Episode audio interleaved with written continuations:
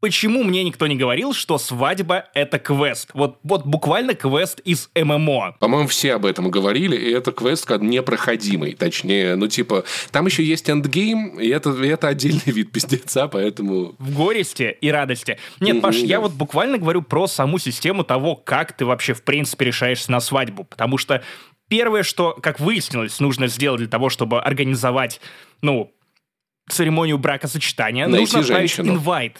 Нет, нет, нет, нет. Нет, отправить инвайт. Сначала Женщина найти уже должна быть женщину. найдена. В инвайт надо просто добавить воды, Максим, ты снова все перепутал. Погоди, это Юпи. Во-вторых, ты вот прямо сейчас меня путаешь. Погоди, ты ни разу, хочешь сказать, не заходил на порно-сайты, не видел вот эти баннеры, что женщины ищут тебя с Я- а, вместо закладок ищут мужчин прямо на твоем районе 24 на 7. Пон- Ну что ты придумываешь? ты- я живу в России, мне страшно, когда кто-то меня ищет. Я не хочу. Не да, хочу. короче, я, я был удивлен тому, насколько все теперь автоматизировано, насколько интересно это работает.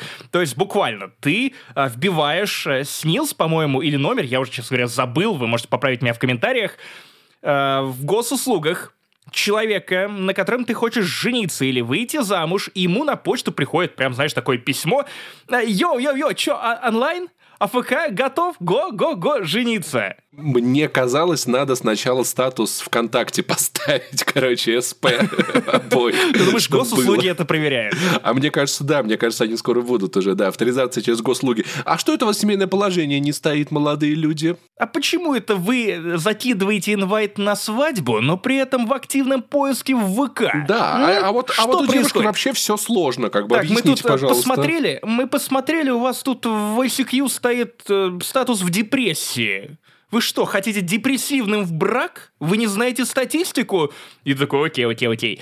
А на самом деле это, правда, довольно забавно. То есть письмо, ты заходишь такой, окей, да, я действительно, это действительно я, я в здравом уме, я хочу это, да, давайте, давайте, давайте. На госуслугах же можно выбрать место, куда ты пойдешь бракосочетаться. По какой-то причине мы выбрали Ивантеевку из всех возможных городов. Но Ивантеевка, будет что вспомнить. А, плюс я узнал такую штуку, что, оказывается, есть тренд на дизайнерские кольца. Я имею в виду не Cartier, а прям дизайнеров. Или дизайнерку в нашем случае. То есть ты прям приходишь к ней с ТЗ, что я хочу, чтобы это выглядело вот так и так. Есть дизайнеры, которые делают складные кольца. То есть у тебя одно кольцо, если его совместить с другим, они образуют какой-то общий рисунок. Это охренительная вещь. Я подумал, что если бы мы хотели увеличить градус гомоэротизма в подкасте не занесли, мы бы с тобой сделали кольца со спинкой и попкой и складывали их вместе, и получалось бы просто невероятно.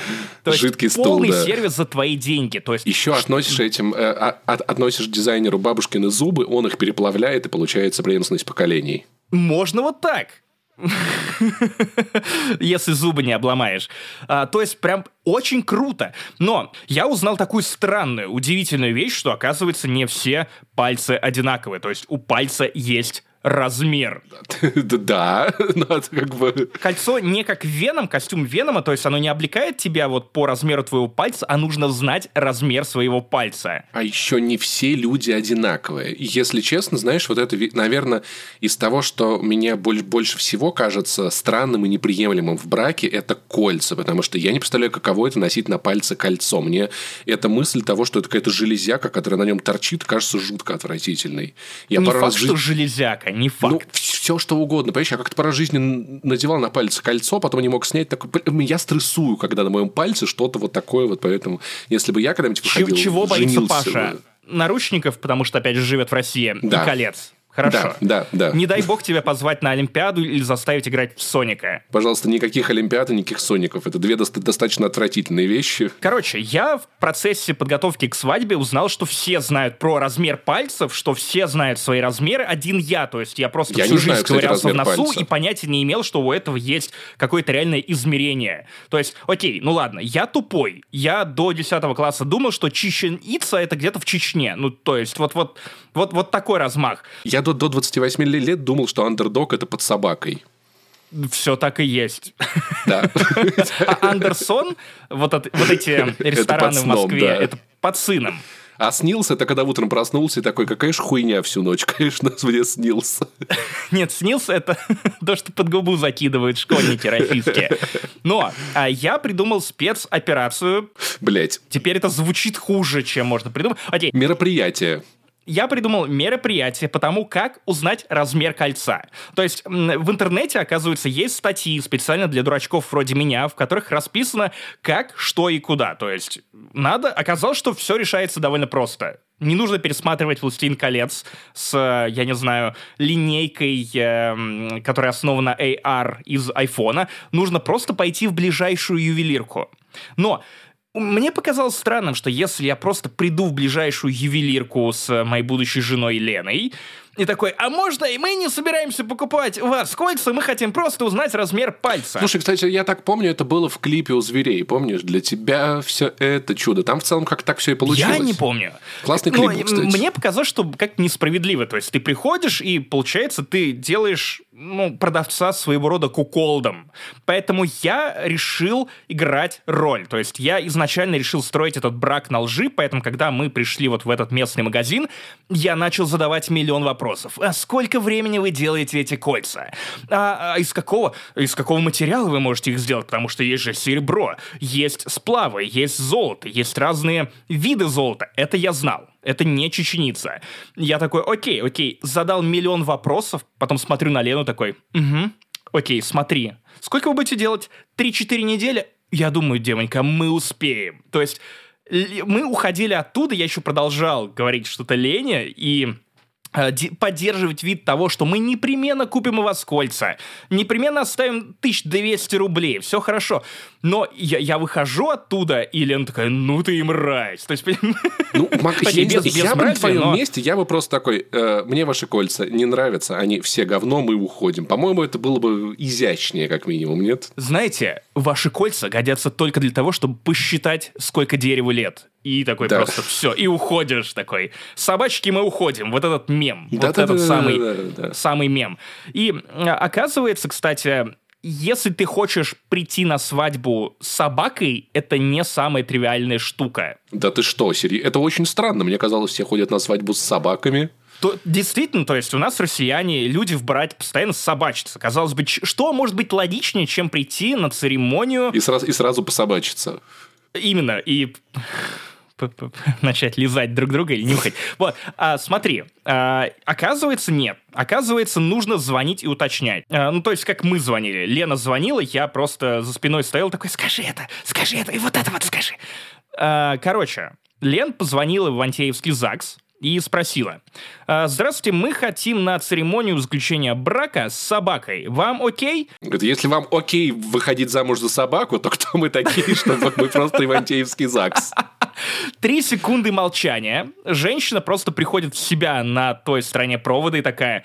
«А, вы, если честно, первый человек в моей карьере, который решил жениться с собакой. Мы такие, да. да нет, нет, нет, это не то, что вы подумали, это немного иначе. Женщина продолжает не вкуривать. Скажите, а вам с собакой? Ну, очень надо. Лена такая, ну, вообще, хотелось бы. И эта женщина подумала, что ну, у нас проблема со зрением, что мы слабовидящие, и что нам собака нужна для того, чтобы привести нас под венец, вот чтобы Ты мы мог бы не притворяться терялись. до последнего, что у тебя проблемы со зрением, кстати, как в том магазине, типа, мне очень нужна эта собака-поводырь. Очень много. Твою мать, мой туалетный шнырь. Поставьте лайк тот, те три человека, которые узнали этот рэп-баттл. Да с кем я говорю? Вот. В итоге эта женщина такая, а, ну вот, то есть вам Просто хочется, чтобы собака была с вами. Да-да-да, поддерживала нас, чтобы она запечатлела этот невероятный момент и разделила его с нами. Она такая, давайте я сейчас просто переключу на начальницу. Прямо сейчас. Я просто представляю, что весь день в Ивантеевском ЗАГСе ждали звонка из Москвы, из Королева, вернее, и такие, так, у нас собака на проводе, нужно срочно решать вопросы. У начальства нет более важных дел, чем прямо сейчас обсудить присутствие собаки на церемонии свадьбы. В итоге переключают на начальницу. Начальница спрашивает, «А, чего? Собака на свадьбе?» Собака на свадьбе. Какая собака? То есть первое, что хотела Важный сказать Лена... вопрос, да, согласен. Ну, Бородинский. Бородинский такая собака, после чего женщина уточняет, что имеет в виду породу. Лена начинает в этот момент просто, знаешь, сватать Бородоса. То есть, вот если вы думаете о том, как писать анкеты для Тиндера или что там еще работает в России по-прежнему, нужно делать, как э, Бородоса описывала Лена. То есть, буквально говорить, ой, это такой хороший мальчик, вы его просто не видели, он такой лопуська. Во-первых, он средних размеров, он а, помещается, подходит под любую одежду, можно носить как клатч, но мы хотим, чтобы он стоял на четырех лапках. Его, не, его держали, например, наши родители. Он такой воспитанный, он такой хороший мальчик, он не агрессивный, он не навалит кучу. Прочее, прочее, прочее. На что начальница этого ЗАГСа такая... «А, а, знаете, очень, очень интересное сообщение, но давайте мы оценим собаку по приходе. То есть вы придете, вы встанете перед нами в зале, мы посмотрим, что это за собака. Если, если мы можем ей доверять, тогда собака будет присутствовать с вами на свадьбе. То есть э, мы уже придумали, что, во-первых, Бородос должен нести кольца, во-вторых, непременно нужно найти мини-фраг для собаки, и это должно быть легендарно, легендарнейшее. Так вы ее еще не отводили туда? Ну, то есть э, решение окончательное пока не дано? По собаке пока нет. Мы думаем идти на храпом и ставить их перед фактом. Но неужели они выгонят такую милую собаку, когда просто взглянут в глаза Бородосу? Главное, чтобы он не решил навалить кучу в этот момент, как было в том разгоне про могилу Задорнова. Возьмете ли вы Мусю с собой? Вот вопрос в чем. По поводу Муси, у меня была идея взять рюкзак с иллюминатором, но предыдущий хозяин почему-то за 10 лет так и не стерилизовал Мусю, поэтому последний месяц она только орет. Орет, орет, орет, орет вдыхает, выдыхает, орет, орет, орет, орет, орет ночью, орет днем. И знаешь что, я весь последний месяц, как я думаю, многие россияне, тоже вот занимаюсь примерно тем же. Но решили, что вот как все-таки лучше без муси, собака будет себя вести, у собаки есть функция, она принесет кольца. Вот, и это, это, это будет прикольно. Было бы прикольно еще собаку пофоткать при помощи дрона постфактум, когда будет, вот, знаешь, фотографии на память. И я хочу просто в сратых фоток, где Бородос будет охуевать от дрона. Жужжащие ебалы, которая летит прямо над ним. Мне кажется, можно поймать довольно интересные смешные ракурсы его, его пасти и его ахуя. И так и запомним нашу свадьбу. В общем, Максиму можно поздравить, как вы поняли, пожелать долгих лет брака и всего такого, что там желают в браке. Хорошую вещь браком не назову, друзья. Этот кринж-анекдот самый лучший момент для того, чтобы напомнить вам о том, что за канале вы смотрите. Это 220 выпуск Турбо Топ подкаста не занесли. У микрофона, как всегда, я, Благур, раздолбай, Мирный дворф. Мирный дворф. Времена требуют мира. Мирный дворф Максим Иванов, Пашка Душка, Паш Пони, Паша Пивоваров. 50% бороды, 100% а, так, как-то неловко я завернул, да, получается, что мы а, на 50% бородатый, на 100% пиздатый. Подкаст не занесли. Паша, что в выпуске? Сегодня у нас даже есть некоторые хорошие новости в Блице. Помимо того, что мирные переговоры, кажется, начали двигаться в каком-то правильном, хорошем русле, есть даже и чему еще порадоваться. Еще мы расскажем вам про сериал Хейла. Я наконец-то поиграл хоть в какую-то новую игру, потому что Horizon Forbidden West отпустила меня после 120 часов. И это Far Changing Tides. Расскажу о, о том, что за прелесть вы можете забрать себе в Game Pass е или купить там за какие-то небольшую сумму рублей. Максим расскажет про Ghostwire Tokyo, еще одна игра. Хайп. Две игры в подкасте не занесли, чтобы вы сразу не переключались. Там есть черные сибы, их можно кормить и гладить. Об этом я расскажу вам чуть позже. А, а что-то интересное? И тизер вспоминашек тизер вспоминашек, потому что мы с Максимом... Мы заканчиваем нак... этот подкаст, Паш, прямо сейчас. потому что мы с Максимом наконец-то записали хоть какой-то дополнительный контент для вас, продолжили сагу про... Любимые передачи нашего детства. Да. Триггер-ворнинг, много обсуждаем мочу и Малахова. Другого Малахова, не, не того, о ком вы подумали, который любит, чтобы ее выпаривали. Ладно, ладно, услышьте тизер в конце. И если вдруг валюта в вашей стране в порядке, у вас есть силы, возможности нас поддержать, э, даже не так. Если вы программист, пожалуйста, подпишитесь на наш Patreon. У нас есть за 200 долларов tier. Если вы программист, пожалуйста, подпишитесь на наш Patreon. Напомню, что пользователи из России уже в следующем месяце не смогут слушать нас на Patreon е, если у них нет карт каких-нибудь других стран. Поэтому переходите на наш Бусти. Там тоже прикольно. Там нет RSS. Но однажды мы решим эту проблему, я очень надеюсь. В Apple Podcast все работает, если вы привяжете номер телефона. Поэтому нам особенно, наверное, нужна ваша поддержка, так как времена тяжелые, а движух нам предстоит много. Максим вообще вот свой... А, свадебное путешествие где будет, Максим? У нас не будет пока что свадебного путешествия. Церемонии тоже пока не будет, потому что мы считаем невозможным прямо сейчас устраивать какой-то большой праздник. Мы очень скромно отметим это все с семьей, а потом уже в когда закончится эта спецоперация, когда люди в силах будут думать о чем-то позитивном, мы уже соберем людей, соберем мстителей. Я надеюсь, что ты придешь и ну, отметим это как надо. я боюсь, что к этому, я боюсь, что к этому моменту нужно будет, но это будет уже какой-то международный сбор, который будет, конечно, не так прост, как э, свидеться где-нибудь в России. Поэтому я предлагаю годовщину свадьбы отметить. Знаешь, когда все уже устаканится. Ну, то есть, так делал, кстати, Лихачев, когда женился прямо в разгар коронавируса. По-моему, неплохая тема. Но ну, кстати, сами решаете. Кстати, да. посмотрим. Я, я, я еще напишу Никите. Короче, это, а также многое другое в 220-м выпуске подкаста «Не занесли». На 100% пиздатый, на 50% бородатый. Над этим работаю. Погнали! Погнали! Итак, рубрика «Блиц», которую мы так любим, и вы, надеюсь, тоже любите. Нас в последние выпуски немного критиковали за то, что мы все немножко не такие заряженные, как обычно, вот до, в мирные времена, поэтому я решил, что надо устранять несправедливости и делиться с вами лайфхаками, как вообще держать кукуху на месте в такие тяжелые времена. Мне в этом помогают латвийские новости, то есть можно вывести меня из Латвии, но не Латвию из меня.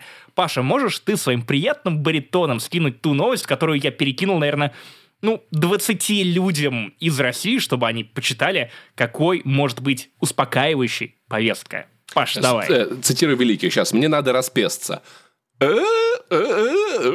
распеваешься, потому что ты распездал. Латвийский дуб вошел в первую десятку в конкурсе «Европейское дерево года». Ну, по-моему, это классно. Почему тебя Радзинский щипает себя за мошонку в а потому исполнения? Ну, начнем с того, что это приятно. Хорошо. Ты можешь как-то с этим поспорить Душещипательно. Мошонка щипательно. Короче, оказывается, блин, вот, вот как живет Европа, понимаешь? Ну, то есть, весь мир просто, ну, ладно, не весь мир. Россия, Украина, Беларусь, многие другие соседние страны просто... А, блядь, что? Европа. Конкурс дерева года в этом году – это латвийский дуб. Ого, который родила сама Ирина Дубовицкая. Дубовицкая. А Ирина Дубцова его крестная мать. Дорогие дубы! Короче, давайте я просто... Э, это новости, которые приносят мне бесконечное количество упокоения каждый раз, когда я открываю каналы Delphi и других изданий Латвия Зинас, например. А, в ежегодном конкурсе ЕС «Европейское дерево года», в котором Латвия впервые принимала участие, победу одержала хранитель духа Беловерской пущи – дуб из Польши. В свою очередь, представляющий на конкурсе Латвию могучий дуб из Аги, Видрижской волости, Лимбарского края, занял девятое место согласно информации, опубликованной на официальном сайте конкурса. У этого дуба столько титулов, это как будто, знаешь, Глоин, сын Торина, Торин, сын Борина, бла-бла-бла. О, боже мой. А, если вам интересно, как это работает, то в 2022 году в голосовании приняло участие самое большое число участников за всю историю конкурса. Дали дуба, кстати, жалко, что этот конкурс не называется так. А, почти миллион человек со всей Европы э, мерили своими дубами. Второе место ушло дубу из Испании. Третье место пробковому дубу из Португалии. И тут я выяснил, что конкурс этот проводится с 2002 года. То есть, Паша, понимаешь, выдержка какая.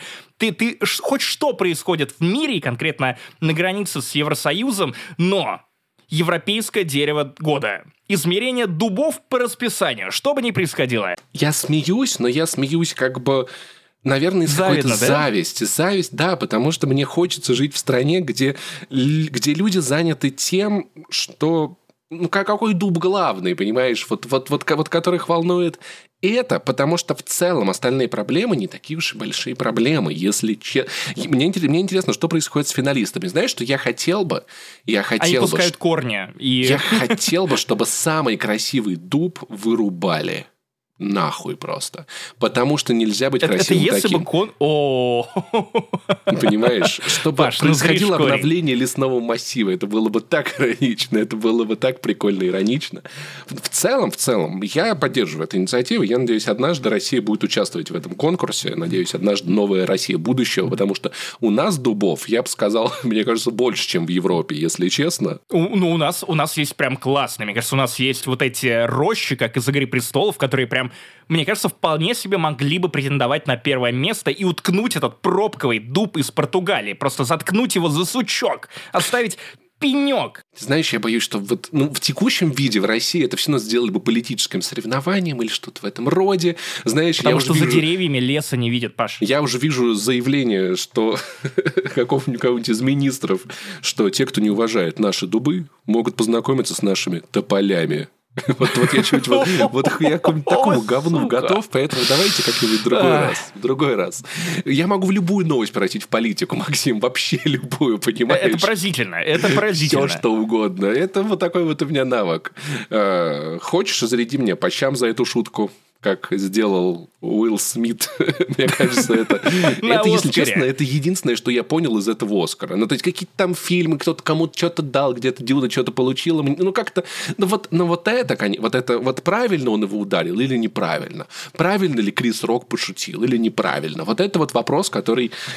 Тебе не кажется, что в момент, когда Оскар превращается в шоу «Окна», любая ценность принятых решений в рамках Оскара, напоминаю, церемонии, где академики, седовласые белые деды, раздающие награды фильмам, актерам, актрисам, режиссерам, сценаристам, операторам и прочим работникам киноиндустрии отходят на задний план. Любые их решения, любое их судейство обесценивается, когда все равно все обсуждают не лучший фильм года, коды не поздравляют Apple с тем, что вот вы наконец-то первый стриминговый сервис, который получил награду «Лучший фильм года», оставив Netflix с носом и Amazon Prime с носом, а, обсуждают Уилла Смита и его жену, которая у которой аллопеция. И вот, вот знаешь, правда, не хватает Дмитрия Нагиева, который такой, так, это самая массовая драка в истории федерального ТВ. Вот помнишь тот эпизод, который мы обсуждали? Воспоминашка, как раз когда э, Дмитрия Нагиева отправили в нокаут. Ну, типа, это, это постановка, если вы не знали, слушайте вспоминашки. Мне кажется, что в целом, я не знаю, я не могу сказать, перешел ли Крис Рок какую-то черту, хотя мне опять-таки кажется, что шутить можно определенно над всем, но не везде. Ну, то есть, если это стендап-клуб, это одно дело. Если это церемония Оскар, наверное, люди не всегда готовы услышать все те шутки, которые готов выдать стендапер. При этом бить Криса Рока, по-моему, было неправильно. Ну, типа, Уиллу Смиту надо как-то поучиться сдерживать. То есть, я могу понять эту эмоцию, потому что во мне много злости последний месяц. Но, блядь, ее надо уметь выражать более экологично. Ну, ты орешь на телевизор. С другой стороны, Уилл Смит, который орет дома на фильмы с Крисом Роком, это тоже, тоже интересно. Кстати, что было бы, если бы Крис Рок вышел замуж за скалу? Рок-рок? Э, Да. А что было бы, если бы у Криса Рока была рок-группа, да? Рок-рок группа. Ты что думаешь? Стоила ли эта шутка того или нет? Я ничего не думаю. Я думаю, что мне в этом году Оскар был настолько неинтересен, мне абсолютно неинтересны номинации, мне абсолютно неинтересно все, что связано А в каком году он тебе был интересен, кстати? А, пару лет назад, и даже в прошлом году, и в момент, когда «Паразиты» выиграли «Оскар». Кстати, забавный момент, как будто бы в прошлом году «Оскара» тоже не было. То есть вот не было чего-то субстантивного. У, у меня в голове до сих пор, что как будто бы вот в прошлом году Оскар ушел паразитом, после этого ничего не было, хотя в прошлом году, ах да, была земля кочевников. Это, который, который я так и не посмотрел, как включил на кинопоиск, такой, а, русские субтитры, понятно, до свидания. Ну, ты, посмо... ты, Паш, посмотрел другой фильм от той же режиссерки, это «Вечные», который и я посмотрел на днях, и это, это худший фильм Марвел за последние годы. Я, я, я просто... Я смотрел его в пять присестов, я, мне надоедало абсолютно все за 20 минут. Он пустой, претенциозный, напыщенный, и преступно красивый при этом. Вот единственное, за что я могу его похвалить. Как заебал Анджелина Джоли слезы лить на, на, в каждом кадре, я не понимаю, что это за режиссерское решение. А, Анджелина, можешь просто вот подумать о, о, о Дубе из Латвии, который занял только девятое место в э, европейском конкурсе деревьев? «Хранители» не прям хороший фильм, но мне было бы интересно, если честно, я не пожалел ни минуты его просмотра. Нет, «Хранители» потому классные. что... Фу, а «Хранители», вечные. господи, вечные. Потому что интересный сеттинг, показывает интересный лак. Мне в целом было просто приятно посмотреть на «Вавилон», на то, как эта история вечных вплетена в историю человечества. Мне сама история, как, ну, сама по себе, как концепт этих героев понравилась. Может быть, если бы я читал какие-то комиксы про них, было бы не так интересно. Но так как это мое первое столкновение с ними, с их концепцией, я это оценил. Но я бы никому не советовал этот фильм смотреть, с другой стороны, опять опять-таки, это совершенно точно не В отличие от Дюны, которая огребла Дюна 6 Оскаров, и, мне кажется, довольно заслуженно.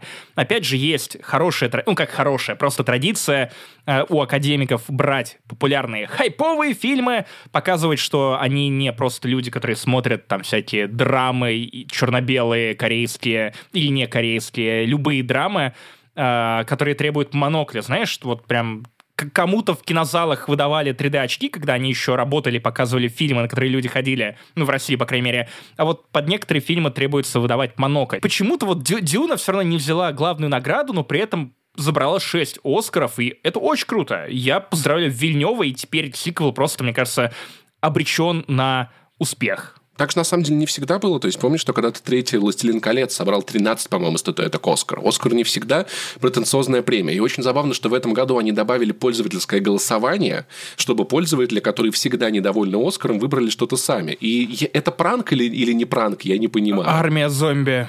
Ну, Зака это же, Снайдера. Вот это же срань, прям вообще вот от и да, до. Да, ну, то есть... Да. Нет, это, ну, зомби-тигр это круто, но в остальном это же просто абсолютно беспросветная срань. Кстати, а вот зомби-тигр, он 24 на 7 тигр или 12 он, часов тигр и 12, 12 часов, часов зомби. зомби. Да, совершенно точно. Остальные угу. классные фильмы, которые там победили, я не смотрел, и их как бы надо посмотреть. Но я каждый год, у меня своя система с Оскаром. И как, когда награждают э, фильмы, я выбираю этот список вот этого всего классного кино, которое получило награды. И не смотрю ни один из них, но очень хочу. Я не знаю, я в этом, ну вот как-то вот так. Это, ну, что это мутатень какая-то, какая-то мутатень, какая-то сода какая-то, блядь, ну я не знаю, крем-сода, что ли. Ну хорошая музыка, но я, ну я не понимаю вообще. Ну, ну про газировку, что ли? Я про газировку, я газировку не очень люблю, ну то есть как бы нет, ну Кока-Колу я люблю, но крем-соду я не очень. С другой стороны, Кока-Кола в России скоро то ли не будет, то ли подорожает. Группу люблю вообще. хорошая группа. Хотя, знаешь, вот это никаких больше вечеринок, я эту песню ненавижу прям максимально. Вот именно из вот этой рифмы э, ты рисуешь старые пластинки. Она звучит так вымученно, омерзительно вымученно, но у них есть классная песня про с группой Люрмиш, сестрица река, про, про весну. Вот это прям охуительно. Поэтому, да, крем-соду я люблю на самом деле. Но вот эту самую популярную их песню, блядь, она такая мерзкая. Хотя... Паша, Оскар, Оскар, пожалуйста, Оскар. Кучера, не кстати, Эмми, талантливый актер. Не давно Грэмми. мы его не видели, Оскар. кстати. Да, давно мы его не видели. Смотри, на самом деле, может быть, у тебя возник вопрос, если я так категорично высказываюсь про Оскар и говорю, что мне не интересно, зачем я его потащил в подкаст. Мне интересно было обсудить то, насколько он как будто бы устарел по сути. То есть даже игры с форматом и эти зрительские голосования, они не помогают его освежить. И, наверное, помогло бы какое-то более масштабное, глобальное переосмысление того, чем является эта церемония. Может быть, э, стоило бы позаимствовать часть опыта, я не знаю, у Суперкубка, и уж совершенно точно стоит позаимствовать э, опыт у The Game Awards, который бьет с каждым годом рекорды, умудряется и продавать рекламу, и показывать рекламу, и показывать трейлеры новых игр, и звать гостей, э, того же Скалу, и э, удивлять тебя каждый год чем-то прикольно. Ну, какими-то анонсами, у Оскара как будто, как будто бы, да. больше возможностей и рычагов давления, площадка-то престижная. Слушай, я просто надеюсь, что в следующем году, в следующем году Уилл Смит будет давать пизды каждому человеку, который выходит на сцену. Я посмотрел бы, прикинь. И ты не знаешь, в какой момент он сорвется. Он просто сидит в клетке, знаешь, вот, короче, на краю сцены. И вот, вот такой, ну, сейчас он ебнет ее, сейчас он ее ебнет, короче. И Уилл Смит такой, что ты там сказал про мою жену? Я там не про твою жену. Было, вот это было бы классно. Мне кажется, да. Или, или, может быть, Но в клетке бы он не сидел, Паша. потому что орлы в клетке не сидят. Хорошо, иначе как он смог бы выходить оттуда и давать пизды? Он просто стоял бы на краю сцены и поглядывал бы на всех, кто выходит, кто получает статуэтки, кто вручает статуэтки, и все так опасно, опасливо на него смотрели бы.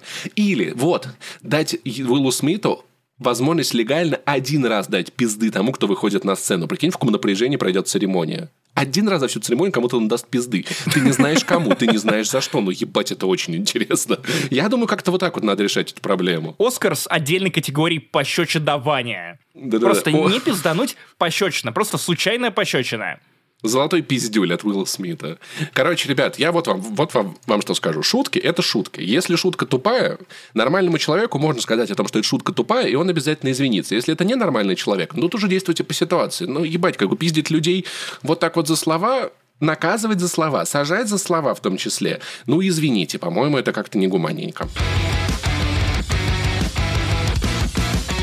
Как вы могли понять по последним подкастам, настроение у меня и у Паши примерно такое же, как и у многих наших слушателей. Мы держимся, но держимся ну, с переменным успехом туда-сюда, и мы подумали о том, что мы можем сделать для вас. Помимо того, что мы выходим каждую неделю, мы анонсировали на прошлой неделе стримы в поддержку вашего ментального здоровья, но нам подвернулась классная, на мой взгляд, возможность еще раз вас как-то дополнительно поддержать, поэтому это рекламная интеграция сервиса Ясно, который вернулся к нам с новой рекламой, и это сервис, который мы сами готовы рекомендовать. И поскольку огромное количество россиян сейчас оказалось в все-таки непростой ситуации, кто бы, кто бы что ни говорил, потому что мир рушится. То есть какие-то фундаменты, которые были, уходят из-под ног. Многие вынуждены покинуть страну. Многие теряют сбережения, работу. Близких, друзей, Ох, и вы понимаете, вы, вы были с нами последний месяц, вы слышали нас, вы слышали, в каком состоянии мы были, в каком состоянии мы вещали споры с родителями, с окружающими. Ну, то есть, и это тот момент, когда сервис по подбору психотерапевтов очень, на самом деле, поможет. Потому что, с одной стороны, я понимаю, что многие, наверное, не хотят тратить деньги в такой кризисный момент, хотя я был однажды в кризисном моменте, когда мне не хватало денег, я решил сэкономить на психотерапии, и потом я охренеть как сильно это жалел об этом решении. Да, потому что психотерапия – это то, что может поддержать вас. Если честно, мне кажется, что прямо сейчас есть две категории трат, которые я точно не готов сокращать. Это траты на терапию и поддержание себя в каком-то рабочем и околорабочем состоянии, и самообразование. То есть вот вы, что бы ни случилось, вы должны держать себя в руках и должны продолжать развиваться и обучаться. А, Паша, ты, видимо, видишь шоу-ноут, на который я смотрю, потому что а, за последний месяц я очень много говорил со своей терапевткой, обсуждал начала этого конфликта и прочее, прочее, прочее. Но вот у меня есть яркая история про бункер. Ты видишь э, в шоу-ноутах именно это слово «бункер» зловещее. Э, в момент, когда заговорили о возможном применении ядерного оружия, мне очень сильно поплохело. То есть мне поплохело настолько, что я после этого анонса, так сказать, на следующий день поставил будильник на 5 утра э, с целью проверить, не случилось ли чего-то ужасного, не нужно ли мне срочно вызванивать родителей, не нужно ли мне э, мобилизовать э, своих близких, собаку, кошку, будущую жену и бежать куда-то в укрытие. И есть... Ты понимаешь, что что-то пошло не так в момент, когда твоя терапевтка, после того, как ты с ней провел сеанс, э, которая тоже смотрит новости, которая следит за ними внимательно, присылает тебе сообщение в Телеграм, которое начинается с текста «Макс, есть у меня один бункер и доступ к одному бункеру. Если что-то происходит, если что-то идет не так, хватай Лену, хватай зверят, Бородинского обязательно хватай, Мусю хватай. Типа на самом быстром такси в этой вселенной езжай ко мне, там уже на моей машине, въедем в этот самый бункер, все просчитано. И, с одной стороны, я был тронут адски этой заботы. Я весь день был на измене, я показал сообщение Лене, моей жене, будущей, и она посмотрела, и ее тоже долбанула паничка, потому что это не та информация, которую ты в целом хочешь пропускать через себя. То есть в какой-то момент внутри тебя щелкает, когда ты понимаешь, что ядерная война, которую ты видел только в видеоиграх вроде Fallout, это не какая-то страшная сказка, это в теории это что-то реальное. И если бы в этот момент у меня не было терапевта, и у Лены не было терапевта, э, с которым, причем у нее был на следующий день назначен созвон, на котором она все обсудила, что ее волновало и тревожило. И терапевт такой, а расскажи про бункер, что там за бункер? Что за бункер у терапевта Максима? Сконтачь нас, пожалуйста. А меня впишет. Да, а, я понимаю, что последний месяц для меня прошел бы гораздо более тяжко. И, опять же, я не хочу хвастаться, хотя на самом деле я горжусь, но мы с Пашей еще в самом начале вот этого всего, этой ситуации приняли для себя решение продолжать выходить с подкастами каждый день, потому что людям, которые каждую слушают неделю. нас в России, каждую неделю, каждую неделю, прости. Но у меня ощущение, как будто у меня уже каждый день по подкасту, потому именно, что я запустил именно. их еще больше. И людям, которые прямо сейчас с нами находятся в России, людям, которые переехали, людям, которые слушают нас из бункеров, и очень много комментариев от украинцев, которые благодарят нас за то, что мы продолжаем быть каким-то островком стабильности в момент, ну, острейшей турбулентности, это, конечно, это было бы невозможно, если бы у меня не было вот надежного плеча, с которым, э, человека, с которым я мог бы поговорить, который квалифицирован, который понимает, как разрешить твои конкретные тревоги, облегчить их и не ограничивает э, это все только сеансами терапии, но и в том числе дает возможность нажаловаться тебе, наорать в микрофон э, войсом минут на пять. То есть я предупреждал ее, что я занимаюсь подкастами, то есть легко не будет. И получить какую-то экстренную помощь в момент, когда, ну, прям тебя совсем трясет, ты ничего делать не можешь. Поэтому сервис ясно. Спасибо вам, что пришли и поддержали нас, в свою очередь, в момент, когда реклама отваливается абсолютно у всех. Мы понимаем, компании режет маркетинг. Спасибо вам, что не ушли и Паш, на самом деле, мне кажется, что нужно напомнить нашим слушателям, э, что именно дает этот сервис. А я думал, я тоже чуть-чуть поговорю. Ты как-то просто как-то про себя рассказал и такой, ну вот и все. А, хорошо, давай, давай ты. И ты не хотел бы узнать, как, как, как я провел этот месяц и как, как я себя ощущаю? Ох, Паш, я примерно догадываюсь, но давай, давай, если уж мы сегодня обнажаем души, давай добавим драматизма, давай, давай. В целом, если честно, достаточно неплохо, потому что я э, человек, закончивший терапию месяца два назад, вот, так, такой, ну, кажется, мне уже не надо. Кажется, я понял, что мои сессии с Лизой, они закан... ну, они проходили последние разы так, что я просто описываю ей свои ситуации жизни, как я поступил, и она такая, ну, правильно, вот это ты тоже правильно сделал, а я тебе только хотел посоветовать, ты это уже сделал. И я понял, что, видимо, как- как-то пора заканчивать. Забавно, что вот в этот месяц мой папа, который мне говорил, да, да, да хватит уже этой терапии, да ничего тебе не надо, он такой, Паш, а ты, может быть, может, терапевтом созвонишься, может, тебе кто-то поможет. Но я, знаешь, я думаю, что я достаточно неплохо справился с тем, что было грустно, было страшно, было тревожно, стыдно, волнительно, ужасно, но, тем не менее, я работоспособность сильно снизилась. Но подкасты выходят. И, и либидо, если, если честно. Возможно, вы не хотели представлять меня занимающимся сексом, да, но пусть да, эта картинка но... посидит у вас в головах. Слушай, это на самом деле тоже я встречаю всех вокруг, и количество переживаний тоже. Забавная штука, кстати, недавно моя сестра сказала, она вот э, подметила, что ей казалось, что люди как-то за неделю-две как-то адаптируются к ситуации и вернуться в какое-то более работоспособное ощущение. Но знаешь, я понял, что это не та ситуация, где случилось что-то ужасное, ты к этому адаптируешь. Та ситуация, где практически каждый день происходит что-то новое ужасное. Ну, то есть, и мы находимся не в той ситуации, знаешь, где прошел дождь, и можно идти на улицу, там, я не знаю, там, погулять или там проверить, там, не затопило ли у тебя подвал. Это та ситуация, где дождь идет периодически, и не, это не, не, неостанавливаемый поток. Но мне очень помогло мое, э, приобретенное, мое приобретенное умение, скажем так, отставать от самого себя. Потому что в тот момент, когда все это начинается, ты постоянно дома скроллишь, и все советуют, что не надо так делать, надо перестать читать новости. Но я же понимаю, что мне хочется. Зачем? Ну, то есть я понял, что давить сейчас на себя нет, Паша, перестань, убери телефон, иди что-нибудь займись, это плохая идея. Я такой, окей, хочу читать новости, буду читать новости, хочу дом скроллить, буду дом скроллить. Надоест, не буду дом, дом скроллить. И это в целом то, что мне на самом деле отчасти помогло держаться на плаву. То есть не сильно давить на себя, потому что отличный повод, знаешь, поругаться, что вот ты чертов Паша, еще и не можешь отдохнуть никак от вечера. Ну, не можешь не можешь, пошел. Устал, поиграл, отвлекся, поработал, поспал, поел.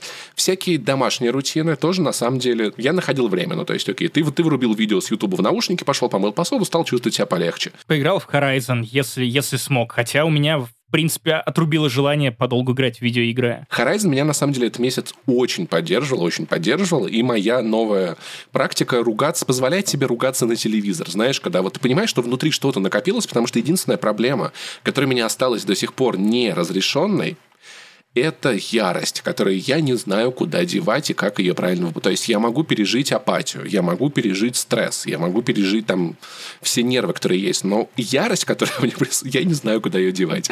Правильно ли я понимаю, что ты буквально, когда играешь в игры и кричишь на телевизор, ты геймер в ярости? Да, слушай, на самом деле, это без шуток, это разрядка. Я так делал еще до того, как, ну, до того, как у меня появился Саня, это работало сильно лучше, потому что бесит, Теперь что кот пугается. Да, понимаешь, я ору на телек, он смотрит на меня вот такими глазами, я такой, нужно идти теперь его успокаивать, нужно погладить, да, Санечка, хорошо, покусай меня, ты, ты так снимаешь стресс.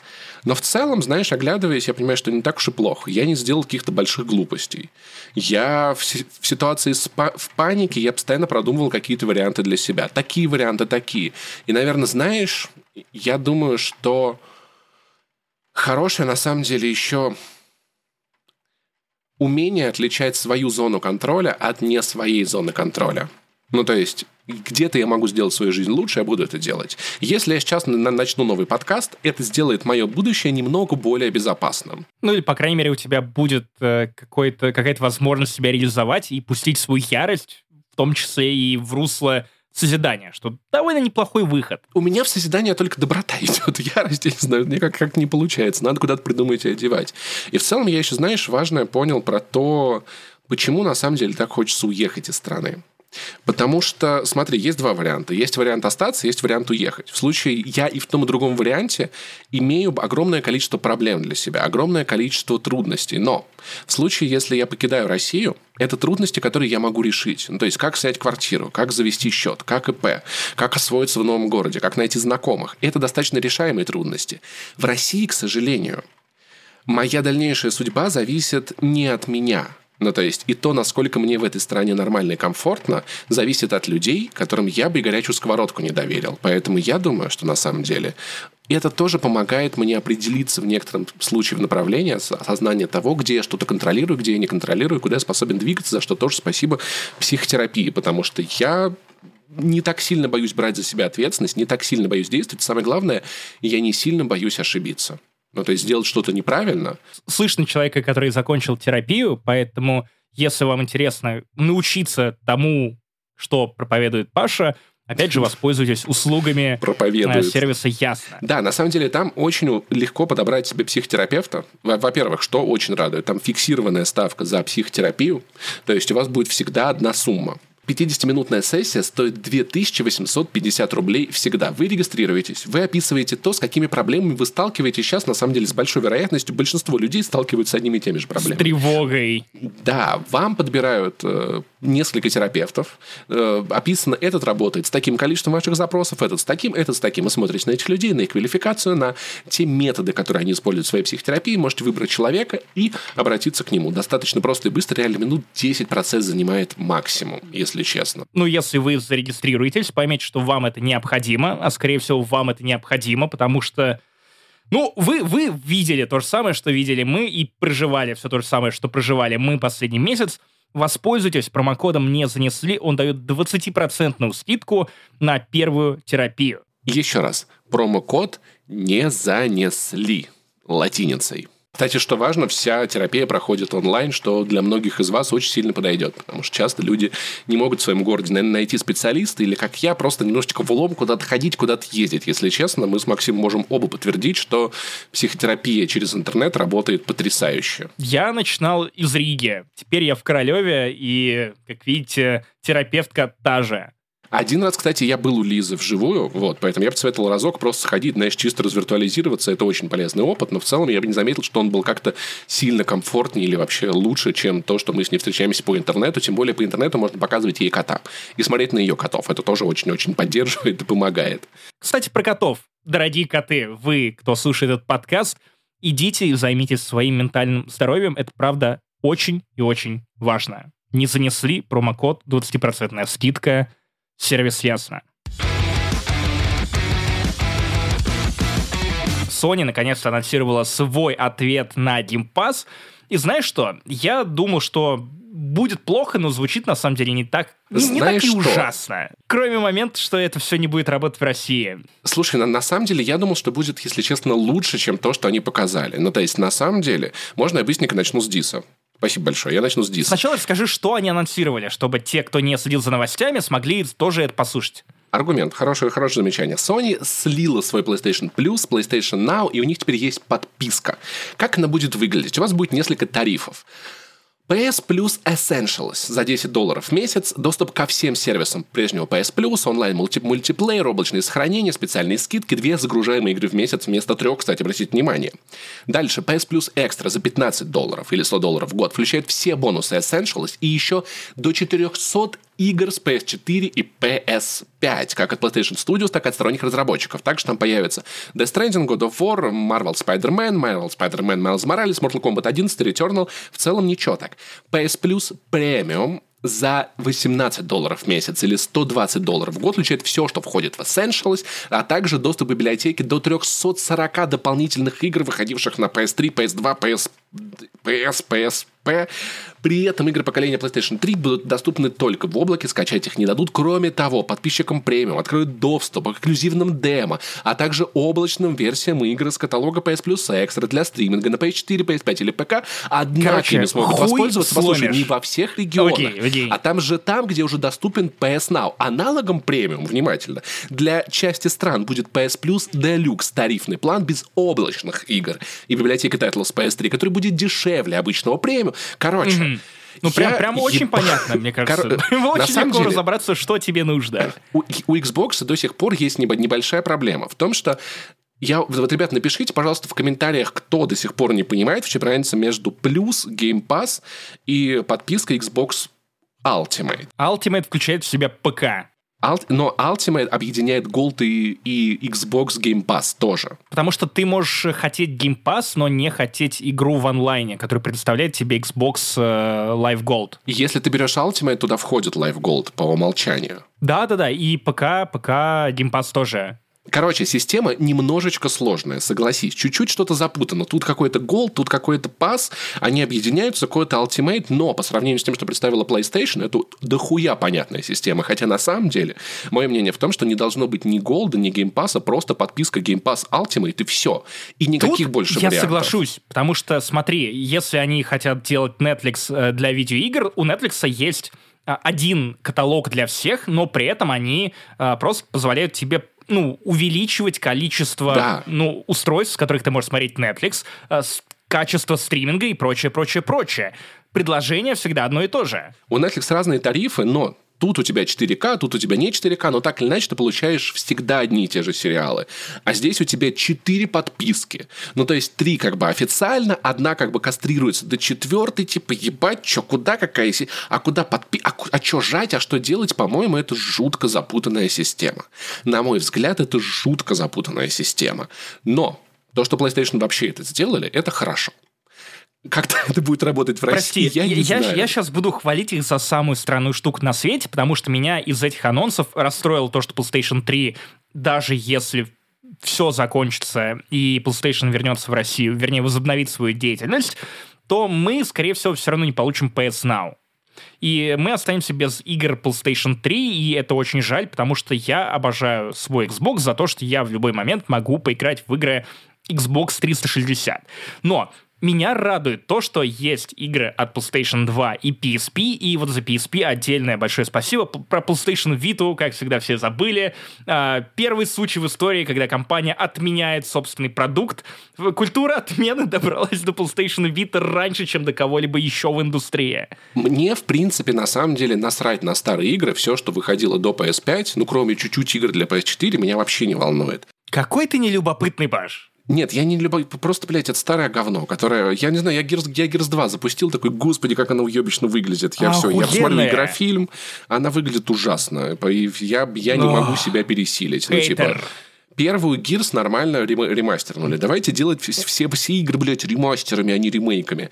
И на самом деле я думал над тем, что а, над решением Sony не включать свои премиум игры в свою подписку. И знаешь, я думаю, что это нормально, потому что я недавно поймал себя на такой мысли. Нету ни одного эксклюзива Microsoft, за который я был бы готов заплатить деньги. Ну, то есть не то, что full Stalker price. 2. А в прин... Подожди, подожди, подожди. Это игра не Microsoft, и я говорил из ныне вышедших. Возможно, когда выйдет Starfield, я охуею, захочу купить. Stalker The 2, Elder скорее Scrolls. всего. Да, но в данный момент в, из эксклюзивов Microsoft нету ни одного, который меня интересовал бы хоть вот, вот больше, чем окей, они есть в подписке. В то время как эксклюзивы PlayStation, Новый God of War я готов купить и за 10 тысяч рублей, если другой возможности у меня не будет. И в этом плане PlayStation, конечно, имеет именно эксклюзивное такое преимущество, наверное, имеет право не включать такие свои игры в эту подписку или не давать хотя бы их слишком быстро и рано. Но то, что Returnal, например, в подписке, это Я кайф. думаю, тут проще логика. Тут логика скорее в том, что Microsoft может себе позволить выпускать дорогие игры сразу же в первый же день по подписке, а Sony это все-таки не Microsoft по а, обороту бабла, и, конечно, они пытаются делать э, свой продукт ну, в глазах пользователя и более премиальным, то есть хочешь поиграть в первой волне, пожалуйста, играй, не хочешь, жди год, пока это появится вот в нашей, а, в нашей подписке. И плюс, ну, опять же, они, ну, окей, они зарабатывают на играх. Для них это важно. Microsoft в целом похуй. Halo выйдет просто так в подписке, или ты будешь покупать его отдельно. Но просто у Microsoft нету настолько красивых и дорогих игр, как эксклюзивы PlayStation. Ну, То есть, Да, единственное, ну, что Gears 5, Паш. Gears 5 Ну, выглядит Forza, достойно Halo, AAA. Forza, Forza- Forza выглядит достойно. Halo выглядит отвратительно. Но она дорогая в любом случае, Паш. Мы тут уже не про исполнение, а про бюджеты. Давай. Да, но это, знаешь, но это как очень дорогой кусок говна. Ну, типа, короче, я не могу отделаться от ощущения, я поиграл в нее побольше, от ощущения, что я играю в ремейк игры с PS2. По, по формам предметов, по А ты количеству дошел теней. до открытого мира. Открытого мира дошел, она все еще выглядит как кусок говна, просто, просто это ремастер, понимаешь, это ремастер игры с PS2. По, тому, по противникам, по автомобилям, по окружению. Мне Ты кажется, про проблема в том, что... про механики? Про графон, про графон. Механики, механики там ничего такие. Но вот именно графически она выглядит как ремастер. Я, я, я просто не могу просто перестать видеть в этом. А я понимаю, что, что они погнали за 4К 120 FPS, и это сложная задача такую игру упихнуть в, в 4К с 120 FPS. Ну, Но плюс вот как бы да. Чем-то надо было пожертвовать, и в итоге я я, я, я такой серьезно, это, эксклю... этот, это эксклюзив. типа, вау. Короче, поэтому в целом игры PlayStation я для себя вот считаю вполне оправданной вещью для покупки за full прайс. Игры Microsoft пока что в, в подписке, на мой взгляд, выглядят сильно уместнее. Но посмотрим, как, как у PlayStation это зайдет, потому что, с одной стороны, конечно, э, мы можем много критиковать PlayStation за то, что их подписка сложная. С другой стороны, в Apple подкастах у нас три преми- премиальных подкаста, на каждый из которых надо подписываться отдельно. Но мы это сделали для И, вашего и- и удобства. много это тиров на Патреоне. Да, и, но, И это, но это проще, чем тут 400 игр, тут 340 еще каких-то добавляется, тут какие-то транслирования с PS3 куда-то с PS2, тут как бы есть, тут как бы нет. Ра. Мне кажется, может быть, может быть, я бы Ладно, я, я не продуктовый аналитик, но как будто бы было бы круче, если была подписка, и к ней можно было бы добрать несколько опций. То есть вот у тебя 10 баксов минимум, вот за это ты получаешь, ну, чтобы ты сразу в ней были все игры, вот ты доплатил еще 5 баксов. У тебя трансляции со старых игр еще 5 баксов. У тебя трансляция на ПК еще куда-нибудь. То есть как-нибудь Я, сделать я ее одной, но с тупо, опциями. тупо за доступ к играм для PSP. Вот, вот толь- только хочу Просто поиграть в Rock Band PSP. Unplugged, и больше Купи ничего PSP. не надо. Слушай, и вот вопрос у меня, который волнует меня больше всего, который мне никто ничего не сказал, как моя текущая подписка, во что она будет превращаться. В говно, Паш, у тебя российский аккаунт. Однажды, однажды, у меня она все-таки до 25 года есть как бы. Короче, э, очень классно Game Pass стакался с Голдом. Когда анонсировали Ultimate, они супер классно застакались. Я помню, что люди, купившие подписку на год, получали себе еще год куда-то вперед. Это было очень щедро и клево. Что, что, что сделает Sony с этим, мне хотелось бы на это посмотреть. Я был бы признательный, если бы мою подписку они бы апдейтнули до какого-нибудь экстра или премиума, с последующей доплатой. Ну, там, пару лет я попользовался бы суперсервисом, возможно, я к ним привык бы. То есть, вот эта подробность меня пока что волнует больше всего, и о ней мне никто ничего не сказал. Я был бы очень благодарен за то, если бы мне вернули деньги или GTA 5 на PlayStation 5. Это дичь, очень, если честно. Очень... Если Кстати, честно. Play has прости, no limits, да. О, кроме, кроме России. Я, я честно, я с напряжением жду этого обсуждения, потому что я знаю твою позицию по Хейла, что это и парашная игра по парашной вселенной, тра-та-та-та-та-та-та-та-та. Поэтому ну, я, я... Да, давай так, давай так. Я сейчас просто вкину, вкину свое, свое некое мнение, вот именно вот накину, навешу ярлык на, на эту экранизацию, а потом ты, конечно, начнешь ворчать, наверняка, я не знаю. Но я делаю ставку на то, что ты начнешь бомбить и ругать э, сериал. Смотри, на мой взгляд, прямо сейчас, вот по первой серии, это самая удачная экранизация видеоигры в принципе. Из всех, которые я видел, по крайней мере. Uncharted. Ну, Хейла мне понравилось больше, хотя Uncharted тоже довольно удачная. Мне, если честно, больше понравился Uncharted. Но вопрос может быть просто в том, что мне не нравится Хейла. Я думаю, что для видеоигровой экранизация — это очень неплохой уровень. Мне кажется, что Хейла — это... Это не тот вот случай, как раньше было, блядь, опять хуйня по видеоигре. Нет, это типа...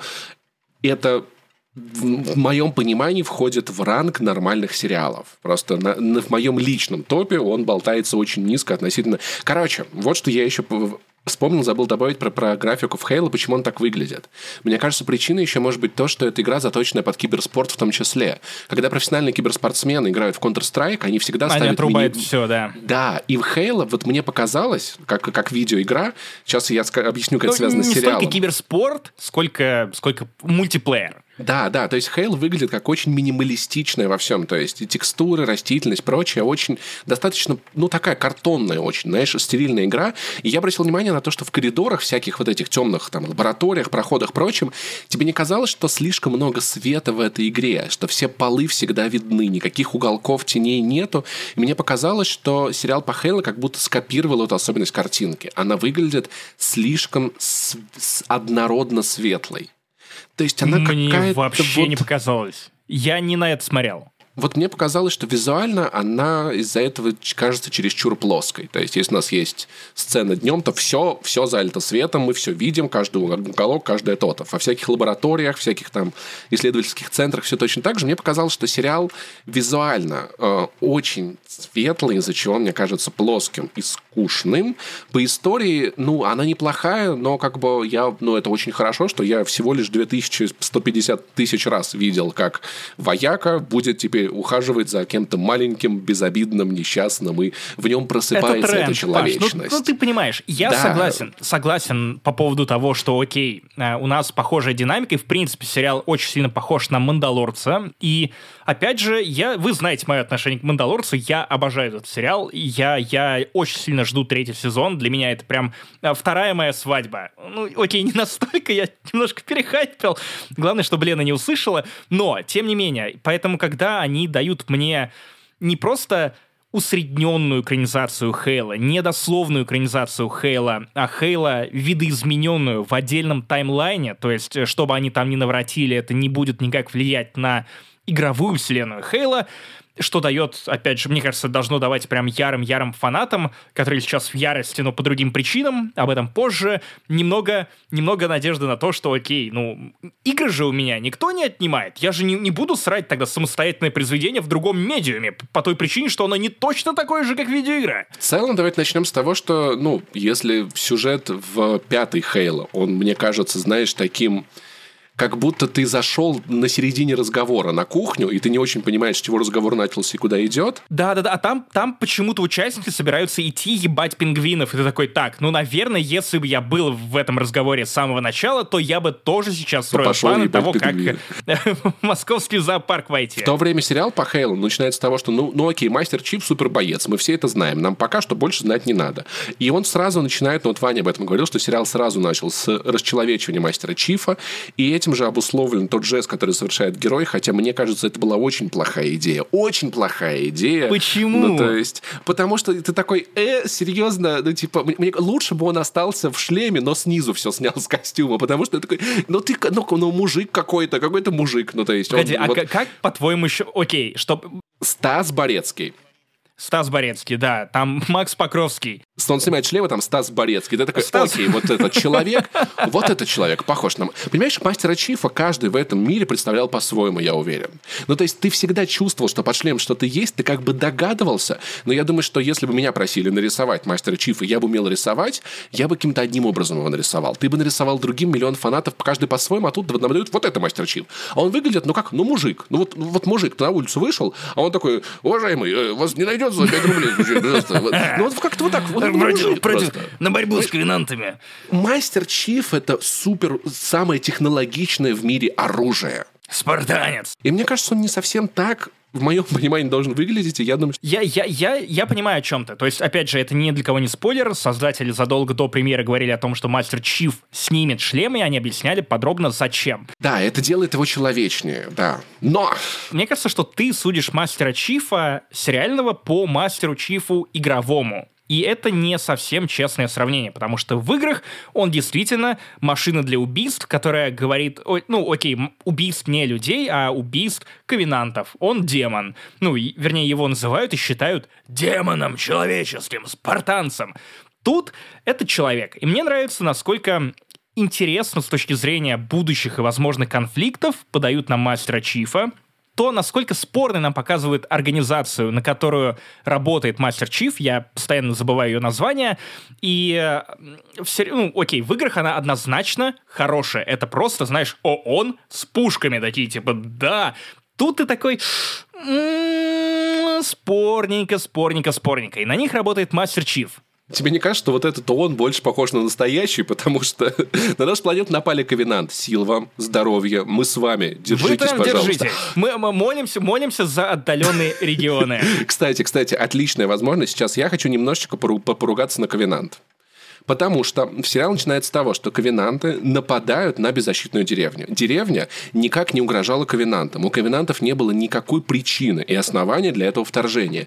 Тем более разрушать здания в этой деревне и убивать мирных жителей. Я считаю, что войска ковенанта должны, они не должны были нападать на эту деревню. А даже если бы напали, они должны были как можно скорее быть выведены из этой деревни. Во-первых, мне не нравится, что ты используешь слова вроде «нападение», а, и мы, мир... я говорю только прочее, про Ковенант. Это, только это про спецоперация. Ковенанту была необходима пещера, которая скрывала важные данные для Ковенанта. Почему ты этого не учитываешь? Это не причина, я считаю, убивать гражданское население в той деревне. Никакого это оправдания убийству гражданских. по освоб... высвобождению жителей этой деревни. Никакого На самом деле даже не, не деревня, не деревня, это ополчение неизвестно какого толка. Там радикалы засели, Паша. Да, но слушай, мы же видели, как, э, как ковенанты расстреливали детей, которые точно не представляли им никак. И это военное преступление, за которое ковенанты должны судить, я Ник- считаю. Никто так не делает. Ни- никто. Паша, никто. Вот, поэтому вот, просто я, я сразу немножечко поругался на сюжет, никаких параллелей с реальной жизнью, ни в коем случае. Давай вернемся к, к мастеру Чифу и разнице игрового Чифа от сериального Чифа. Э, сразу нам говорили о том, что шоураннеры, что невозможно перенести того Чифа, которого мы полюбили в видеоиграх, в сериальный формат, потому что нам просто было бы скучно на него смотреть. Это персонаж, из которого очень трудно выжимать эмоции. То есть самая эмоциональная глава э, в истории Мастера Чифа, это когда вот э, Картана начала сходить с ума, и то, как он это переживал, и то его реакция на эти события, это э, сухие комментарии. То есть, смотри, это как God of War, который вот первые три части плюс э, спин где Кратос просто был, э, ну, очень Хер. жесткой залупой. Хер, да. который на это все реагировал. На и которого падал Кратос, который... Титан. Титан. Потом два Титана. Два Титана. Вот, и Кратос из э, перезапуска — это уже более человечный Кратос. И факт, сериал факт, с этим справляется. Поэтому мне да. кажется, что если игровой Мастер Чиф был символом э, борьбы э, человечества с инопланетными захватчиками, с инопланетной угрозой, то тут ну да, э, он помимо этого является еще и человеком. Да, это факт. И я как раз думал, что для, тебе это понравится как фанату The Last Jedi, где то же самое сделали с Люком Скайуокером, которого превратили из мифа и персонажа легенд, собственно, в человека, который имеет свои собственные плюсы и минусы. Тебе не кажется, что концептуально Мастер Чиф видеоигровой похож на Думгая по сути своей? Абсолютно. Ну, то есть, на самом деле, кстати, еще забавно, что Halo Infinite похоже на Doom 3 по графике, если честно. Вот от такого О, ощущения даже делать не могу. А еще помнишь, Похвали графику ты... в этом сериале, потому что она, на самом деле, спецэффекты тут довольно классные. Я смотрел на своем телеке, и я такой, ну, вот хотелось бы, чтобы экспансия выглядела так же дорого. Мне показалось, что местами Ковенанты очень коряво нарисованы, очень слишком откровенно 3D-шно, хотя есть некоторые моменты в боевке, которые потрясающие. Мне так понравилось, что это очень жестокий сериал. То есть в самом начале, когда нам показывают бомбежку даже не просто вот этой базы повстанцев-сопротивленцев, а, а именно то, как просто ни в чем не повинных подростков э, ковенанты, не спрашивая, просто начинают месить и показывают, как отлетают ноги, руки, э, люди, подростки, дети, то, что чьих убийств нам не показывают обычно в поп-культуре. Да, то есть все это прям настоящая война. И Хейла это, ну, в сути своей такая очень жесткая, ну, не жесткая в плане насилия, а жесткая в плане э, содержания фантастика, hard sci-fi. Uh, и это прям, я не знаю, мне очень понравился пилотный эпизод, и мне очень понравились крючки и ружья, которые развесили создатели э, относительно мастера Чифа, возможно, конфликтов. Мне нравится, насколько постепенно нам вводят картану, и что она тут тоже будет другой. И, на мой взгляд, это хорошая адаптация материала. Простите, фанаты Хейла, еще больший фанат Хейла, чем я или Иван Толачев, но э, Хейла именно игровая серия, она загнала себя в странную ловушку. Это сериал с отличным сюжетом, с богатейшей вселенной, э, которая, опять же, щедра на детали, щедра на э, лор, но при этом ты, если будешь проходить подряд все серии игр, ты не сможешь сложить у себя в голове цельную картинку сюжета, как разговор на середине. Хейла — это игра, которую писали по, по принципу письма дяди Федора, да. Ну, то есть это я понял из двух подкастов Вани Толачева, что как бы... Именно, именно. И поэтому меня так обрадовало то, что у нас есть вот этот новый Silver Timeline, который сам себе таймлайн, простите за тавтологию. И это было и, правильное и решение, я считаю, да. Потому что мы с Леной смотрели это все вместе, она ничего не знает про Хейла, она видела, как я проходил Хейла Infinite, у нее это не вызывало никакого интереса на уровне сюжетных э, склеек. В отличие, например, от игры про Стражи Галактики, которая Telltale'ская еще 2017 года. То есть там ее как-то сразу зацепило, она даже, играя фоном в судоку, такая, о, это прикольно, Питер Квилл, Квилл классно шутит. Тут э, она все поняла, она сразу врубилась в, ну, кто такой Мастер Чиф почему. То есть ее вообще не ебет, что там в играх, но она видит, что это человек, которому можно сопереживать, что он, э, несмотря на то, что он создан этой военной машиной, он все еще человек, который может принимать решения сам за себя. А что, по большому счету, еще про него надо знать, кроме того, что это идеальное оружие, и в детстве его отняли у родителей. Ну, то есть, мне кажется, это максимум того, что можно ну, выжить из, персонажа, из персонажа на, на данном моменте, да. И потом уже сериал под него надо настроить всякое свое. То есть, мне я не, я не хочу сказать, что это плохой сериал. Я хочу сказать, что мне нравится, как он выглядит. Я хочу сказать, что мне поебать на то, что там происходит, но он точно не плохой. Потому что «Мандалорца» я посмотрел первый сезон, и я понял, что мне этого достаточно. Я включил второй сезон и такой, а зачем я это смотрел, я забыл, если честно. О, богохульник. Я в целом от этих историй подустал. Ну, то есть, мне еще God of War играть, короче, в этом году, если повезет, да, а, на английском, видимо. Такие дела, спасибо. Поэтому мне в целом истории про то, что вояка оружие куда-то кого-то вытаскивает и размягчается. Тут, конечно, есть еще, да, вот эта плоскость того, что он как бы спас эту девочку, но девочка не хотела, чтобы вот эта организация местного ООН приходила ее спасала. Она хочет независимости для своей колонии. Тоже, на самом деле, очень такой, отвлекусь-ка я от реального мира, посмотрю сериал сериал. И та, там есть сюжетный поворот, который отличает конкретно этот сериал от других подобных произведений, который вот связан с ну, грешком за мастером Чифом, который я, я не знаю, как простить. Ну, то есть, это, это на мой взгляд, неразрешимый конфликт, как бы он себя в дальнейшем не вел. Да, но это опять-таки, это, знаешь, это платформа для того, чтобы выстроить вот этот вот еще раз диалог о том, что такое оружие, что такое человек, насколько солдат может отвечать за те приказы, которые он исполняет, насколько он несет ответственность, но это большая, Опять большой же, диалог случайно. Случайно. Большой диалог, который нам предстоит еще вести очень много лет, да, я так чувствую. Э, но это, это правда большой вопрос, потому что армия сама по себе как... Нет, я не буду критиковать сейчас армию, давайте как-нибудь из какой-нибудь другой страны это сделаем. Да, Давай, а то следующий подкаст через 15 лет, Паш. Не, давай критиковать мастера Чифа. Давай, давай, давай, что определенно, что вот э, мастера Чифа сделали машины, лишив собственной воли.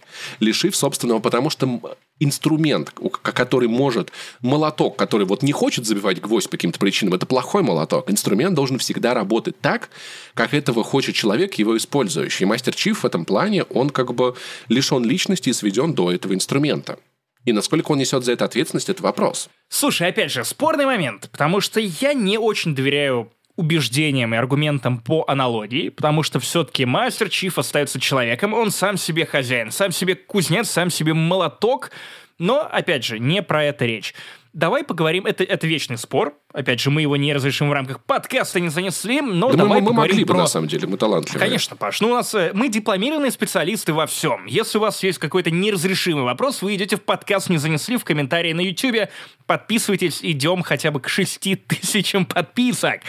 А, смотри, давай поговорим про дизайн и звук, потому что я, честно говоря, восхищен тем, с какой любовью, с каким тщанием все это перенесено в сериал, э, те самые звуки э, заряда брони из Halo Infinite, если я правильно услышал, э, опять же, постоянные переключения на камеру от первого лица очень эффектные. То есть я ну, знаю, вот... что Doom э, со скалой, экранизацию Дума со скалой, да. э, хвалили за то, что «О, тот самый момент от первого лица». Я как-то пересмотрел его недавно на Ютубе и зря это сделал честно, зря. А тут это не кринжово, это прям супер уместно и эффектно. Я не знаю, как быстро выветрится новизна от такого э, приема, но, честно говоря, я, когда в первый раз это сделал, я такой, черт подери. Блин, звучит как сарказм, если честно. Но мне кажется, это каким-то пошлым решением. Типа, у нас же по видеоигре сериал, давайте от первого лица сделаем вид.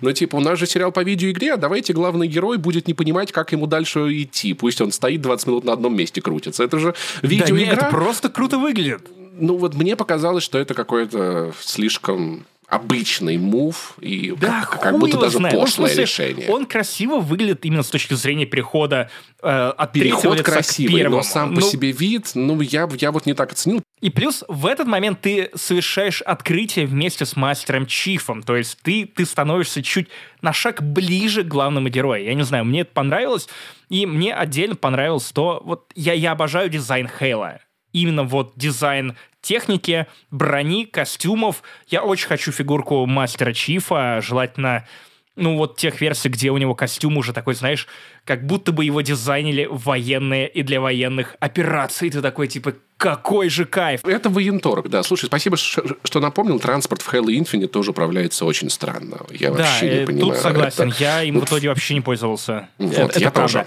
Но тут и не нужно, потому что этот сериал все едет само, как моя крыша э, в последний месяц. И это, это прям, я, я не знаю, я просто смотрю, я, я вот хотел представлять себя на месте Банжи и uh, 343 Industries, которые последние годы делают Halo, и 343 Industries, они тоже принимали участие в разработке этого сериала, конечно, куда без них. Мне интересно, вот uh, с каким хлопком по, по э, громкости они открывали шампанское, когда они включали пилотный эпизод, потому что я, я не знаю, это так круто перенесено на экран. Э, хлопок? Ты, ты про хлопок? Что, что, что за хлопок? У нас был такой шампанское. Ну, шампанское, когда ты открываешь. Слушай, ну, ну, в целом, как бы согласись, я не то чтобы испытываю какую-то ненависть к этому сериалу, просто я считаю, это неплохой попыткой, которая меня очень интересует. И кажется, кажется, я вот убедительно уже могу понять, что Хейла вообще не моя тема просто. Ни в каком виде абсолютно. Кажется, ни сериал, ни видео играет, исправить уже не могут. Я пытался, я честно пытался. И то, и другое.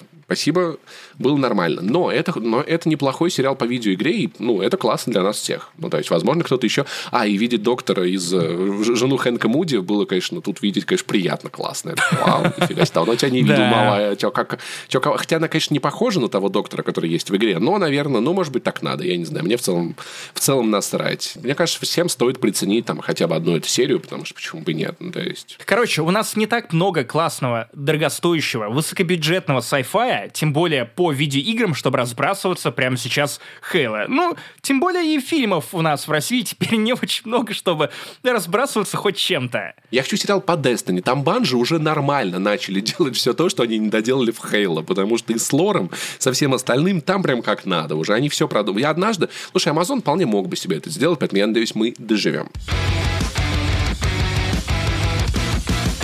Я поиграл, наконец, в новую видеоигру. Far Changing Tides. Это... Погоди, погоди, я похлопаю. я похлопаю. Друзья, исторический момент в Турбо Топ подкасте не занесли. Паша не просто поиграл в игру.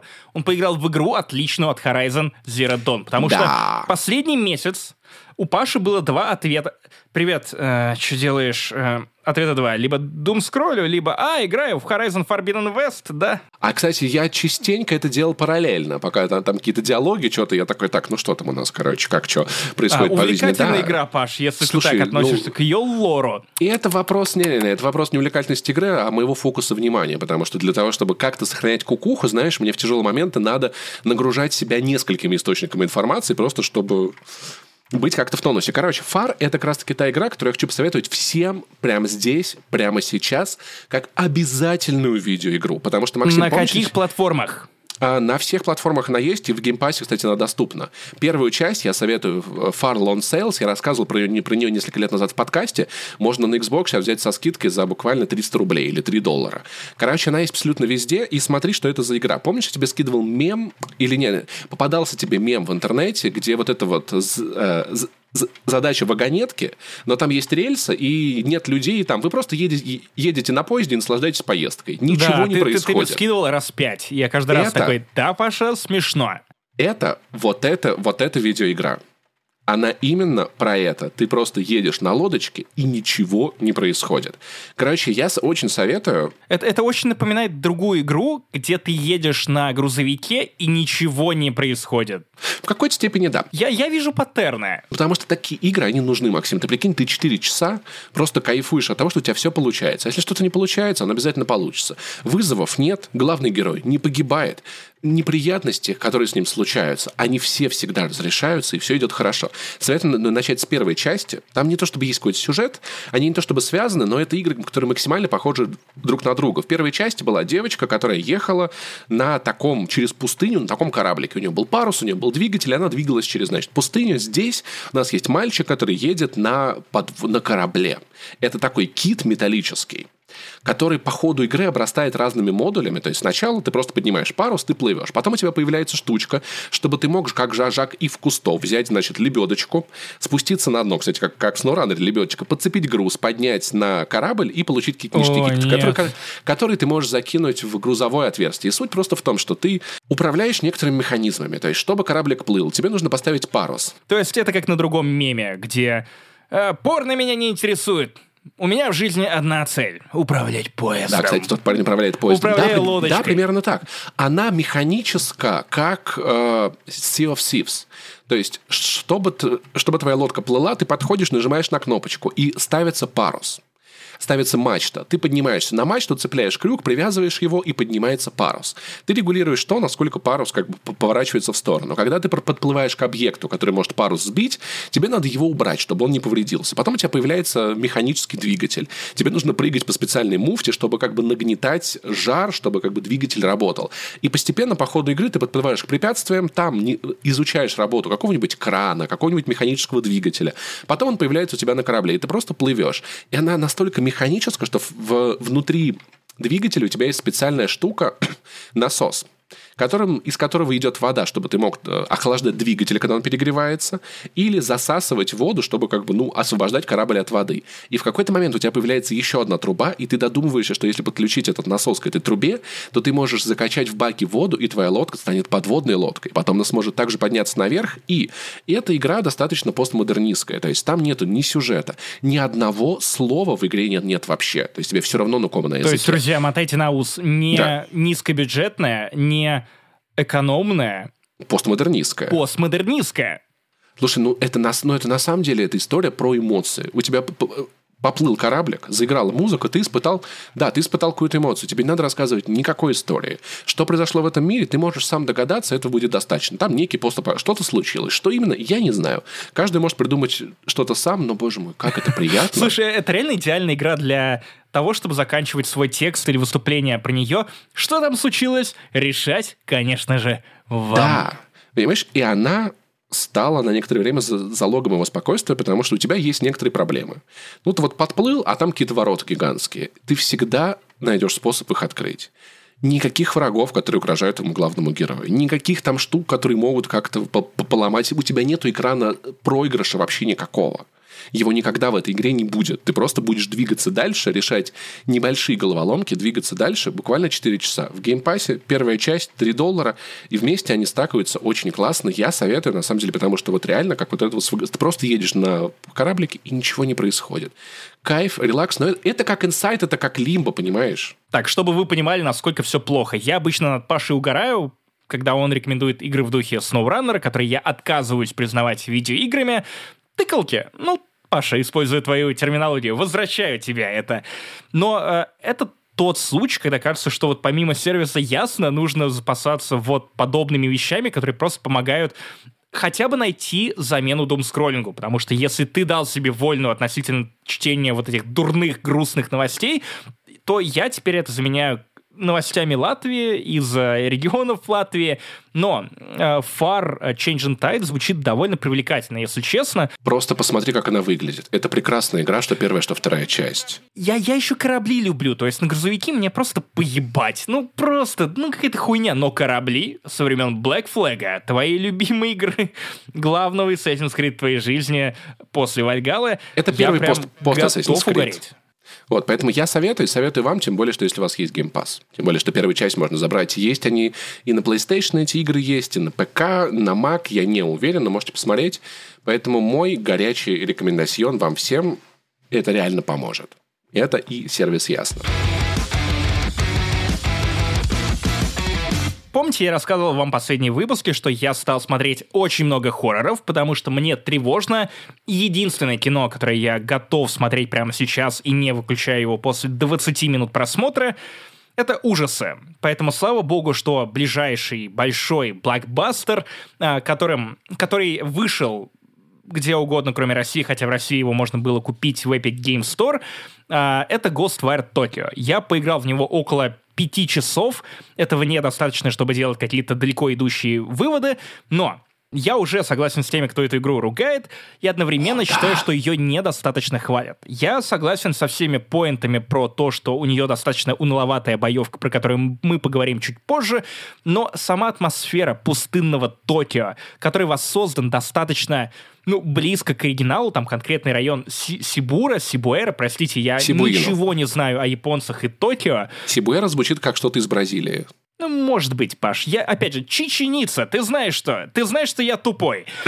Э, это, это же Ниц. Э, э, это что, это во Франции. Именно, именно. Чеченица. это то, что вот в суп добавляет. А, я, я, тем не менее, провел с очень большим удовольствием 5 часов в Ghostwire. Я планирую продолжать играть в нее, потому что, во-первых, мне сейчас не хватает путешествий. Во-вторых, опять же, хоррора и уникальный сеттинг, который, на мой взгляд, перебивает любые минусы этой игры.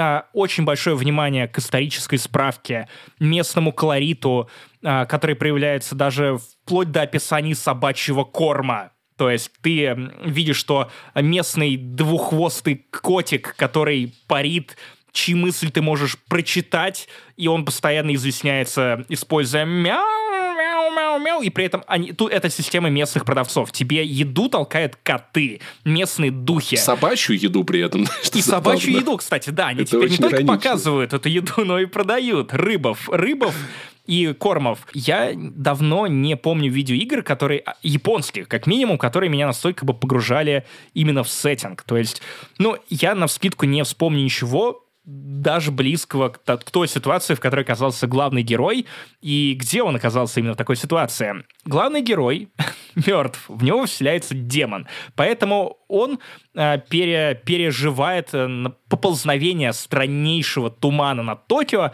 от соприкосновения с которым жители просто исчезают. То есть у тебя остаются очень странные демоны из потустороннего мира.